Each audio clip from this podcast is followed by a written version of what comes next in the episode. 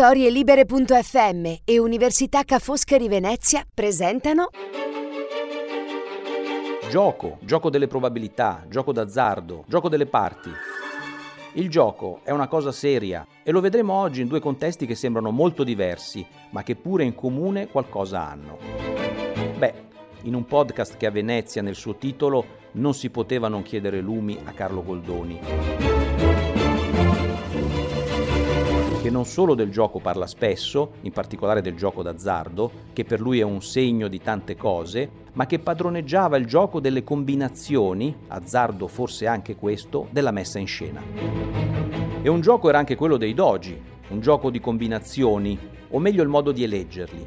E forse qui il gioco, che sembra d'azzardo, è fatto proprio per limitare gli azzardi. Questo è I Doni di Venezia, il podcast in cui 12 tra professoresse e professori di Ca' Foscari, l'Università di Venezia, due per puntata, per sei puntate, ci racconteranno delle storie bellissime su cose che fanno, cose che studiano, cose che insegnano. Non per forza cose di Venezia o su Venezia, ma spesso a partire da Venezia, che va ben oltre i propri confini e che attraversa i tempi e gli spazi. 12 docenti e un raccontatore a introdurre. Il mio nome è Gianluca Briguglia. Dopo molti viaggi e molti paesi, sempre per la passione della ricerca, oggi sono professore all'Università Ca' Foscari di Venezia.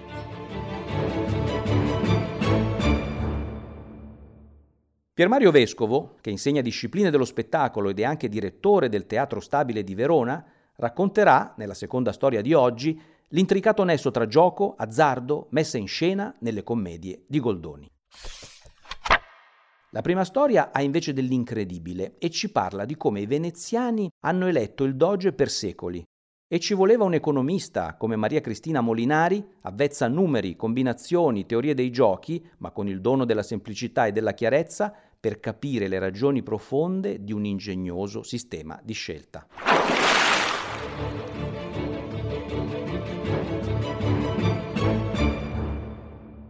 La storia che qui vi voglio raccontare è quella di uno strano sistema di voto che la Repubblica di Venezia usò dal 1268 fino alla sua caduta nel 1797 per eleggere il Doge, il capo supremo che restava in carica a vita.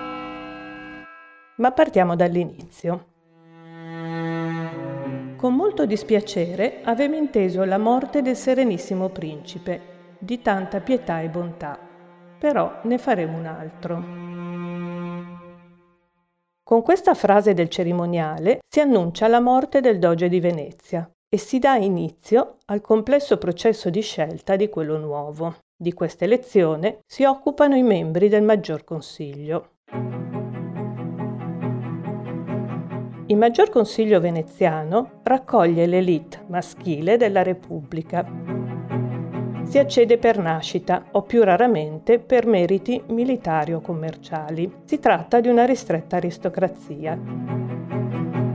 Nell'arco della storia della Serenissima, il Maggior Consiglio accoglie un massimo di 2600 membri, a fronte di una popolazione di Venezia e della terraferma che nel momento di massimo splendore si avvicina a 2 milioni e mezzo.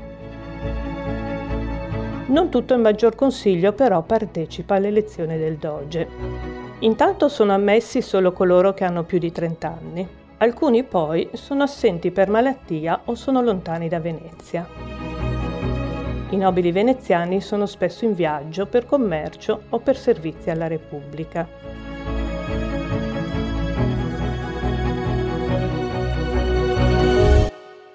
In media dunque sono fra 800 e 1500 i patrizi veneziani che partecipano all'elezione dogale. Questi, il giorno successivo al funerale del doge, si ritrovano a Palazzo Ducale, nella sala del Maggior Consiglio. La sala, posta al primo piano del palazzo, è enorme, oltre 1300 metri quadrati senza nessuna colonna. Il pavimento, rivestito da un terrazzo alla veneziana senza giunti, ancora oggi oscilla sotto il passo di chi la attraversa. Una sfida architettonica che resiste ai nostri giorni e che ci ricorda la potenza della Serenissima. Ai muri della sala, magnifiche tele celebrano la storia di Venezia. Appena sotto soffitto corre un fregio con i ritratti dei primi 76 dogi. Ed è sotto il loro sguardo che cominciano le operazioni elettorali per individuare i 41 che si occuperanno di proporre i nomi dei potenziali candidati e di votarli. Questi 41 formano quello che oggi chiamiamo un collegio elettorale. In altre parole, l'elezione del Doge non è un'elezione diretta, perché i nobili rimettono ai 41 la scelta del Doge. Un po' come noi italiani deleghiamo alle Camere riunite e ai rappresentanti delle regioni l'elezione del nostro Presidente della Repubblica. La strada che porta alla formazione di questo collegio elettorale non è lineare. Per arrivare ai 41 si alternano una serie di estrazioni a sorte e di votazioni, ben 10, con lo scopo di individuare vari collegi elettorali intermedi, il cui unico ruolo è eleggere il collegio elettorale successivo. Per le estrazioni a sorte si prepara il cappello, un'urna che contiene delle sfere di metallo dette balle. Si incarica dell'estrazione il ballottino, un fanciullo scelto a caso fuori dalla Basilica di San Marco. Ma vediamola questa procedura elettorale, così complessa da dover essere riassunta in una filastrocca popolare. 30 elegge il Consiglio, di quei 9 hanno il meglio. Questi eleggono 40 ma chi di loro si vanta son dodici che fanno venticinque. Ma stanno di questi solo nove, che fan con le loro prove 45 a punto, de quali undici in conto eleggon 41, che chiusi tutti in uno, con 25 almeno voti, fanno il sereno principe, che corregge statuti, ordini e leggi. Insomma, stiamo dando i numeri. 30 e poi 9, e poi 40 e 12 e 25, e poi di nuovo 9, 45 e 11, e finalmente 41. Difficile raccapezzarsi. Proviamo allora a capire passo a passo.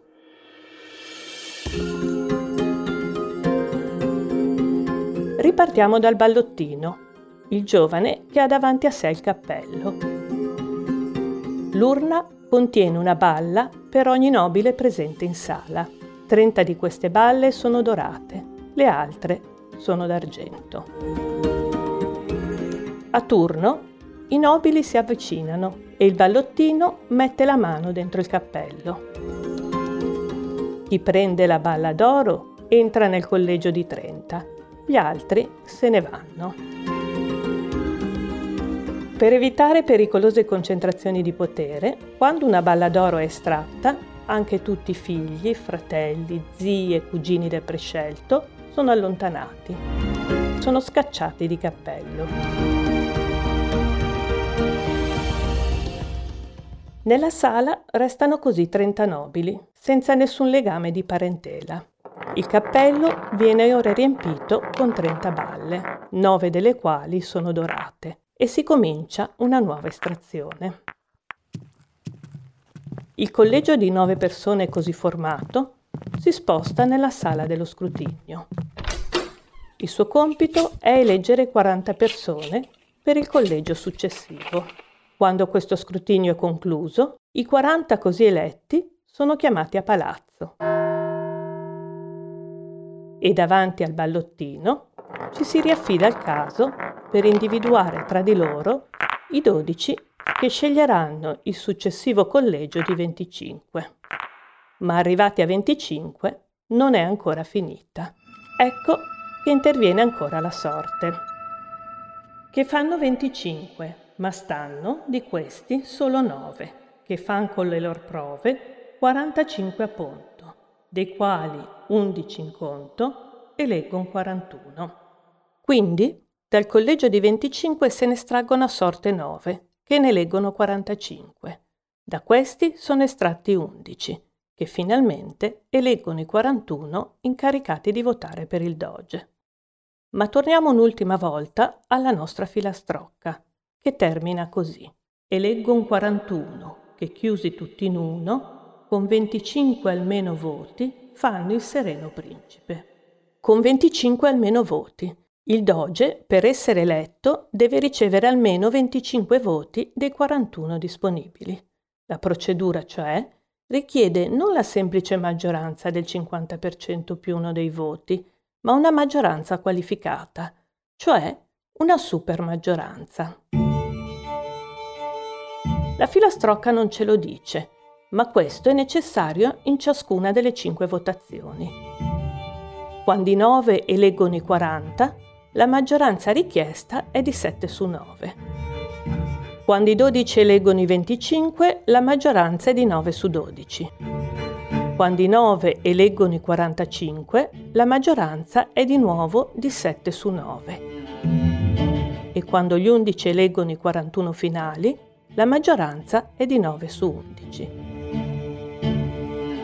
Quindi la supermaggioranza richiesta non è mai inferiore ai tre quarti, salvo nella votazione finale, quando il Doge, per essere eletto, ha bisogno di 25 voti su 41, cioè il 60% dei voti.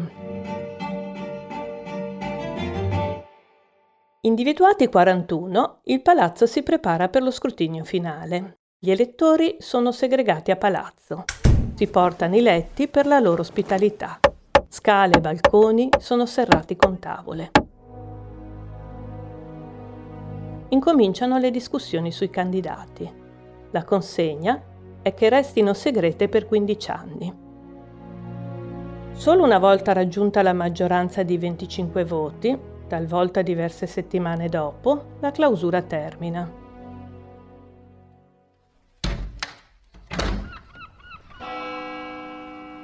Gli elettori si affacciano alla balaustra della basilica e fra i rintocchi della campana di San Marco annunciano il nuovo eletto. In città iniziano festose cerimonie. A noi restano soprattutto perplessità. Qual è il senso di tutti questi numeri? E cosa dire di una procedura così bizzarra? La Serenissima e potente Repubblica di Venezia si affida a cinque estrazioni a sorte e a cinque votazioni successive per riuscire ad individuare il suo capo supremo. Qual è la razio di questo modo di procedere? La risposta si può dare da molti punti di vista. Uno, pragmatico, ci suggerisce che questo protocollo elettorale, seppure stravagante, non doveva funzionare tanto male se non fu mai cambiato nell'arco di più di 500 anni. E se in quei 500 anni la Serenissima riuscì a garantirsi stabilità politica, pace interna e, cosa non da poco, a mantenere intatta la sua sovranità. Altre potenze, in quegli stessi secoli, non ebbero così tanta fortuna e furono vittime di colpi di Stato o finirono sotto il dominio straniero.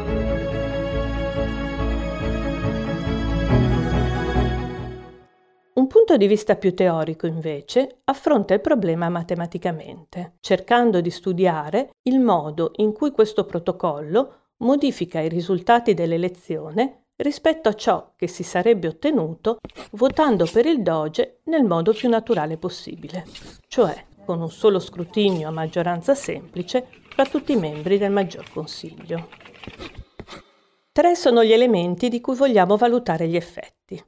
Il primo è il ricorso a maggioranze qualificate, il secondo è l'estrazione a sorte del collegio elettorale e il terzo è la ripetizione iterata del processo di sorteggio e di voto. Per la nostra analisi consideriamo una situazione in cui i membri del Maggior Consiglio si sono già coordinati su due soli candidati, cioè il Consiglio è diviso in due fazioni, la meno numerosa delle quali individua la minoranza. In queste condizioni, se ad eleggere il Doge fosse il maggior consiglio con un quorum del 50%, il candidato di minoranza non potrebbe essere eletto. il che significa che se una parte riuscisse a consolidare una maggioranza, anche esigua, potrebbe garantirsi un successo incontrastato e magari potrebbe riuscire a perpetuarlo nel tempo. Il protocollo veneziano scardina proprio questa possibilità. L'analisi matematica ci dice che tutti e tre gli elementi costitutivi della procedura veneziana, cioè gli elevati quorum, il sorteggio del collegio e l'iterazione hanno l'effetto di rendere possibile la vittoria del candidato di minoranza. Questo però avviene di rado e la probabilità che accada è proporzionale al numero dei sostenitori della fazione di minoranza. E quindi che vinca la minoranza è tanto più improbabile quanto più saldo è il sostegno della maggioranza. In altre parole, dunque, il protocollo ha l'effetto di aprire un piccolo spiraglio alla minoranza e di conseguenza di penalizzare talvolta la maggioranza, ma di farlo molto raramente se la minoranza è, permettete il gioco di parole, davvero minoritaria. Per capire meglio la natura di questo effetto, consideriamo uno alla volta ogni elemento della procedura. Cominciamo analizzando la supermaggioranza. Se il quorum fosse il 50%, una minoranza, che per definizione ha meno del 50% del sostegno, non vincerebbe mai. Se invece è necessaria l'approvazione di più di metà degli elettori, la maggioranza dovrà negoziare un compromesso con la minoranza e quest'ultima talvolta ne uscirà vincente e ciò dovrebbe essere tanto più probabile quanto più numerosi sono i sostenitori del candidato di minoranza. In altre parole, le maggioranze qualificate possono rendere il sostegno della minoranza necessario e, in questo modo, spostano un po' di potere dalla maggioranza alla minoranza. Vediamo ora le conseguenze dell'estrazione a sorte del collegio elettorale. Il vantaggio che la minoranza ne deriva dipende dal fatto che un sorteggio fortunato può rendere una fazione che è di minoranza nel maggior consiglio maggioritaria nel collegio elettorale. Pensate ad esempio che in un largo consiglio ci siano solo 10 nobili a rappresentare la minoranza. Se il collegio fosse formato da 5 persone, è piuttosto improbabile che i cinque estratti provengano tutti dai dieci di minoranza, però non è impossibile. E se ciò avvenisse, la minoranza avrebbe addirittura l'unanimità in collegio. Le leggi della probabilità ci dicono che sarà tanto più probabile che la minoranza in consiglio diventi maggioranza in collegio, tanto più numerosi sono i nobili di minoranza in consiglio e tanto più piccolo è il numero di membri che formano il collegio. Così, l'effetto di delegare l'elezione del Doge a un collegio elettorale scelto invocando anche la sorte è simile a quello della maggioranza qualificata. Aprire talvolta la vittoria al candidato di minoranza, ma farlo di rado se la minoranza è davvero esigua. Infine, l'effetto delle iterazioni è di avvicinare ad ogni successivo round la probabilità di vittoria della minoranza al suo reale peso in maggior consiglio. Ad esempio, se il sostegno della minoranza fosse il 30%, aumentare il numero di estrazioni e votazioni intermedie avvicina la probabilità di vincere della minoranza proprio a quel 30%, senza però superarlo mai. Riassumendo, l'analisi matematica suggerisce che il protocollo elettorale del Doge serve a rendere un po' meno certa la vittoria della fazione di maggioranza o, guardando dall'altro lato della medaglia, a far sì che talvolta sia la minoranza a vincere. Ma che relazione c'è fra questo esito e la stabilità politica della Repubblica?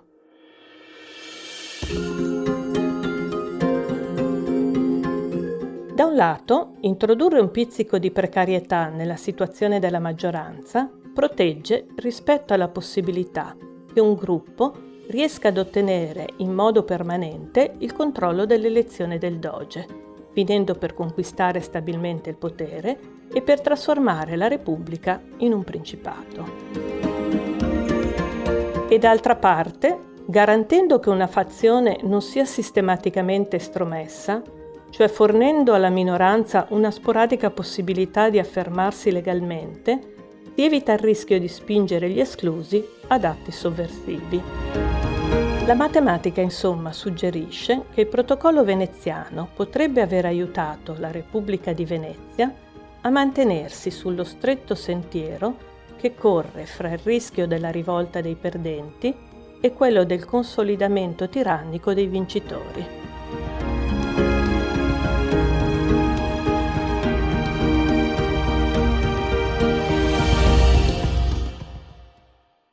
30 elegge il Consiglio, di quei 9 hanno il meglio, questi eleggono 40, ma chi di loro si vanta sono 12 che fanno 25, ma stanno di questi solo 9, che fanno con le loro prove 45 a ponto, dei quali 11 in conto eleggono 41, che chiusi tutti in uno, con 25 almeno voti fanno il sereno principe che corregge statuti, ordini e legge. Chi l'avrebbe mai detto? Smorzamento di conflitti di interesse, bilanciamento di fazioni, cambiamento e conservazione, tutto in una filastrocca. In fondo sembra che l'importante in questo sistema complesso sia impedire l'azzardo di elezioni che non tengano conto dell'interesse generale. È invece un gioco di intrecci, di trame e di orditi quello che troviamo nelle commedie di Goldoni, non solo in senso metaforico, ma quasi come se si trattasse di una neutralizzazione degli azzardi per arrivare a un lieto fine, cosa che negli azzardi del gioco e della vita non sempre è raggiungibile.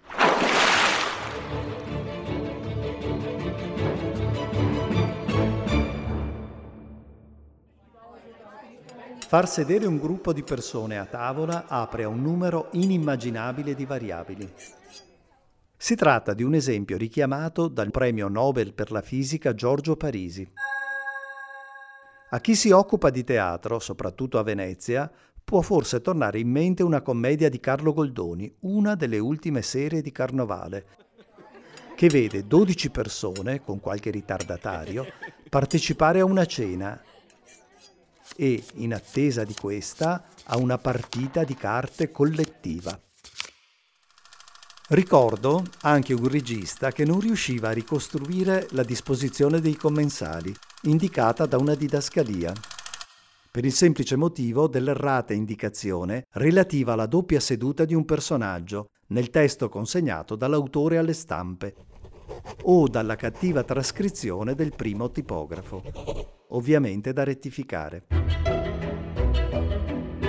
La commedia è forse un caso limite in quanto prevede, almeno per la sua seconda e più significativa parte, una messa in atto poco differente da quella che gli attori chiamano lettura a tavolino. Appare, insomma, un esempio singolare di un'ambientazione apparentemente semplice e naturale, che cela in realtà un doppio calcolatissimo intreccio di sorti o destini. Prima si assiste a una studiata presentazione delle pendenze, dei contratti, delle relazioni amorose, delle residenze e delle partenze per terre lontane dei personaggi. E poi si ridefiniscono, con l'arrivo di chi mancava, coppie e posizioni, per giungere al lieto fine. Un grande libro arriva a comprendere il teatro in una teoria complessiva del gioco. Lo scrittore e saggista francese Roger Caillois immaginava nei I giochi e gli uomini una divisione quadripartita dell'attività ludica dell'Homo sapiens o, se si preferisce, dell'Homo ludens. La finzione viene calcolata nel campo con un termine inglese della mimicry, ovvero del mimetismo animale. dove i giochi di simulazione stanno insieme a quelli di imitazione. Tutto il resto va collocato nelle categorie che distinguono i giochi di agonismo, fortuna, vertigine. Oltre alla spontaneità individuale, ecco dunque un piano o una mappa di articolazione sociale e istituzionale del gioco.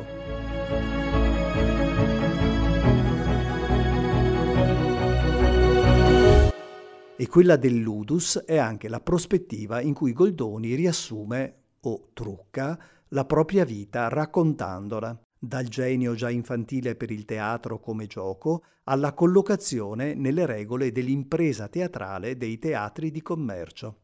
Si può dunque, senz'altro, eleggerlo a guida per questo breve percorso. Il teatro di Goldoni e già la commedia veneziana che lo precede mettono sovente in scena il gioco d'azzardo e i suoi spazi quelli vigilati e consentiti nella Venezia del suo tempo e quelli clandestini. La scommessa rovinosa, che l'autore ha direttamente conosciuto, viene ovviamente presentata come malattia sociale, opposta ai valori della famiglia e del commercio.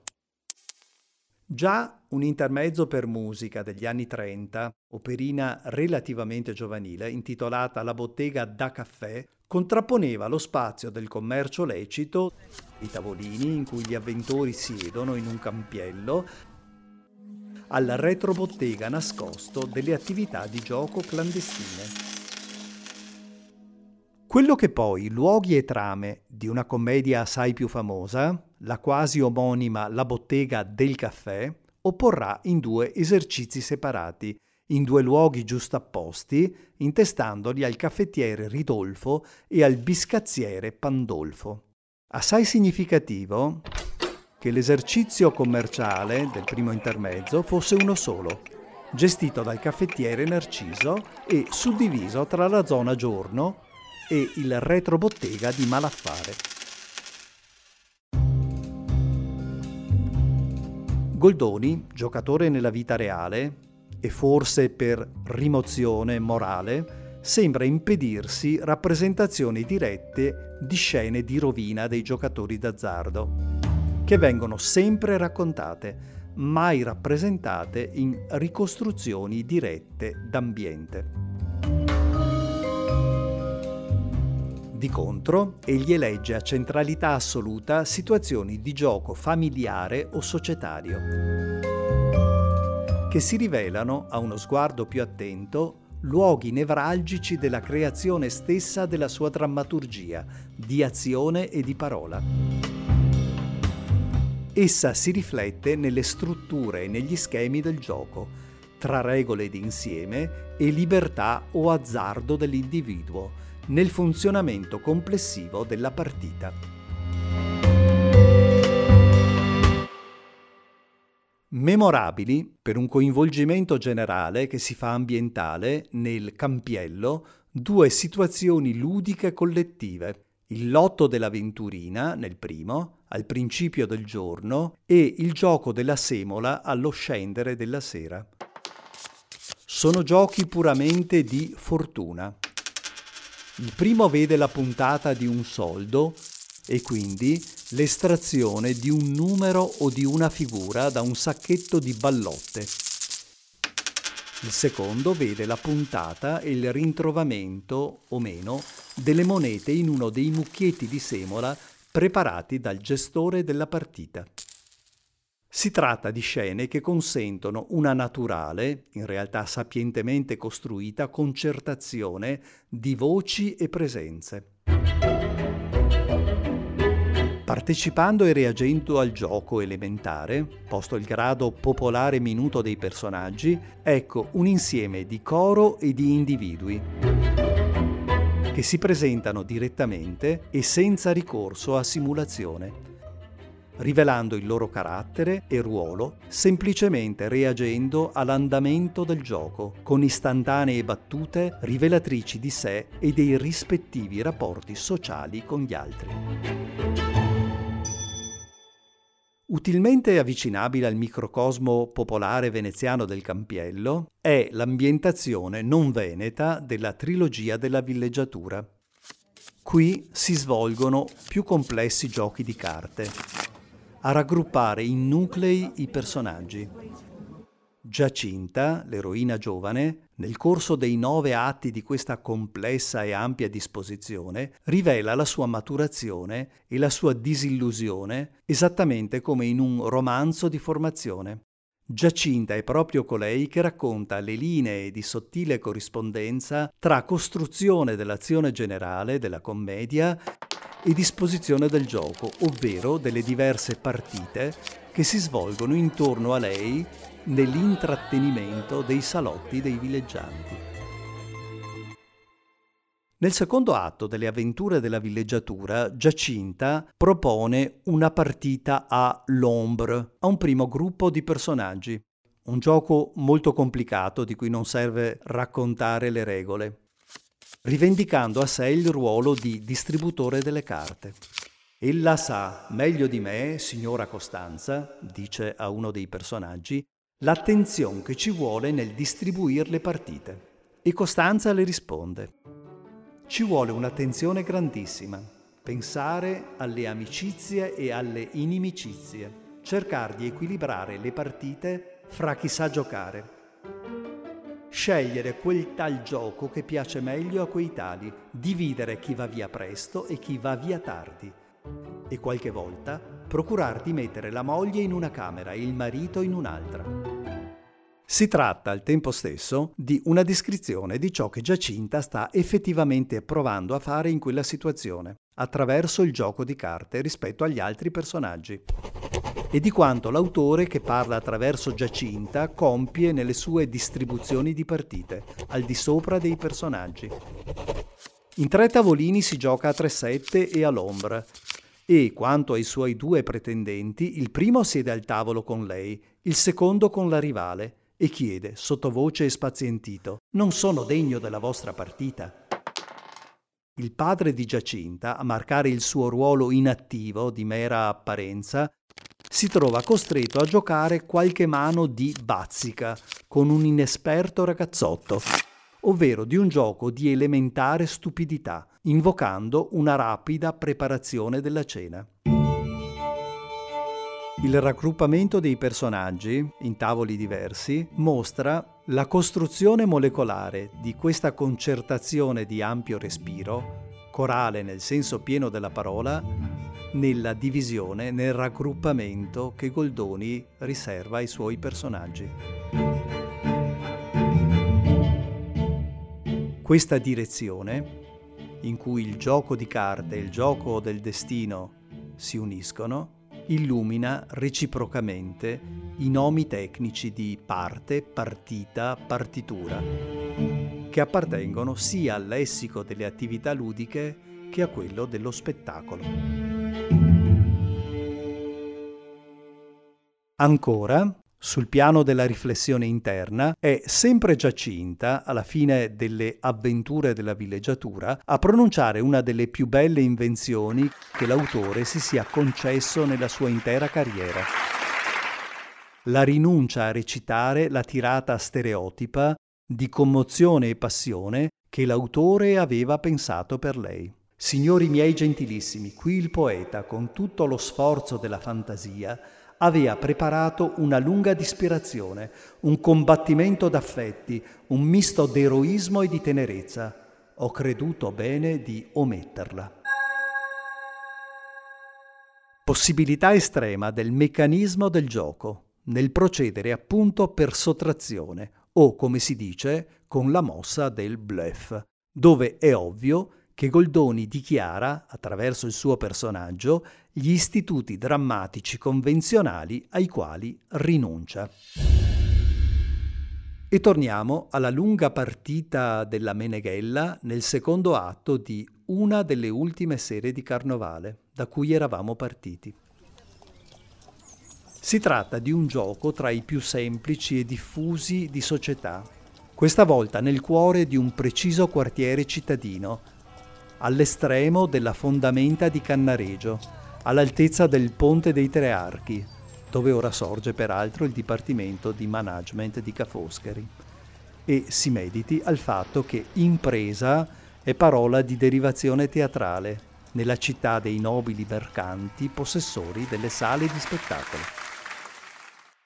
L'orchestrazione nell'effetto di assoluta naturalità o casualità risulta qui massima tra il piano del parlato ad alta voce, dello scambio di battute relativo al procedere delle mani del gioco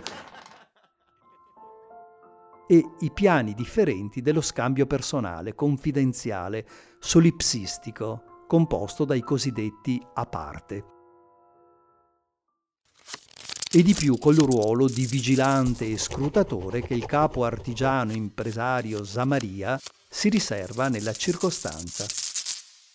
Vedere istanze di protoregia nella scrittura goldoniana e nella sua concertazione originale sarebbe operazione del tutto retrospettiva e falsante. Semmai, attraverso la messa in scena nel corso del secondo Novecento di alcune di queste commedie, i registi hanno potuto specchiarsi in queste diverse prospettive e comprendere più ampiamente le modalità della creazione drammaturgica di Goldoni, spesso incomprese ai critici letterari.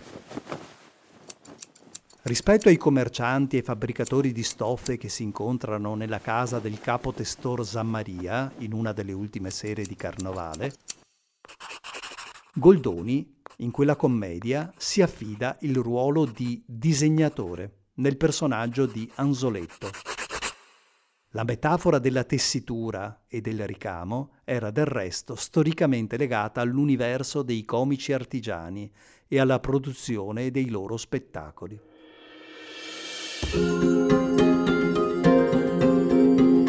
La citata scena della Meneghella fa supporre dunque una scrittura che si deposita sulla pagina a partire da un meccanismo che combina la predeterminazione del carattere, del ruolo dell'attore-giocatore e la libertà di uno spazio improvvisativo rapportato allo schema del gioco.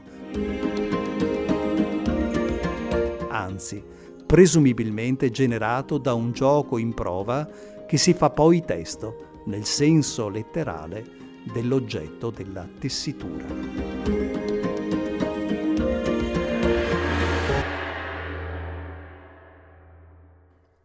Siamo tutti attori, siamo tutti giocatori.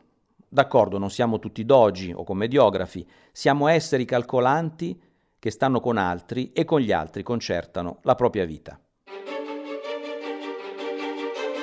Queste cose che abbiamo sentito raccontare e molte altre, a Venezia le studiamo, le insegniamo, cerchiamo di capirle. Sono anche questi i doni di Venezia, il podcast in cui 12 docenti di Ca' Foscari, l'Università di Venezia, ci raccontano storie bellissime.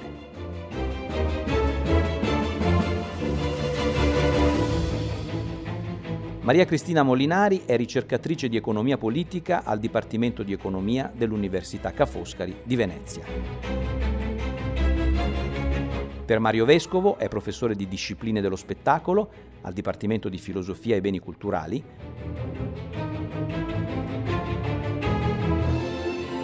Io sono Gianluca Briguglia e sono professore di storia delle dottrine politiche al Dipartimento di Filosofia e Beni Culturali. Per storielibere.fm in redazione Veronica Buscarini. Per Ca' Foscari un ringraziamento anche a Niccolò Groia e Radio Ca' Foscari e a Paola Vescovi.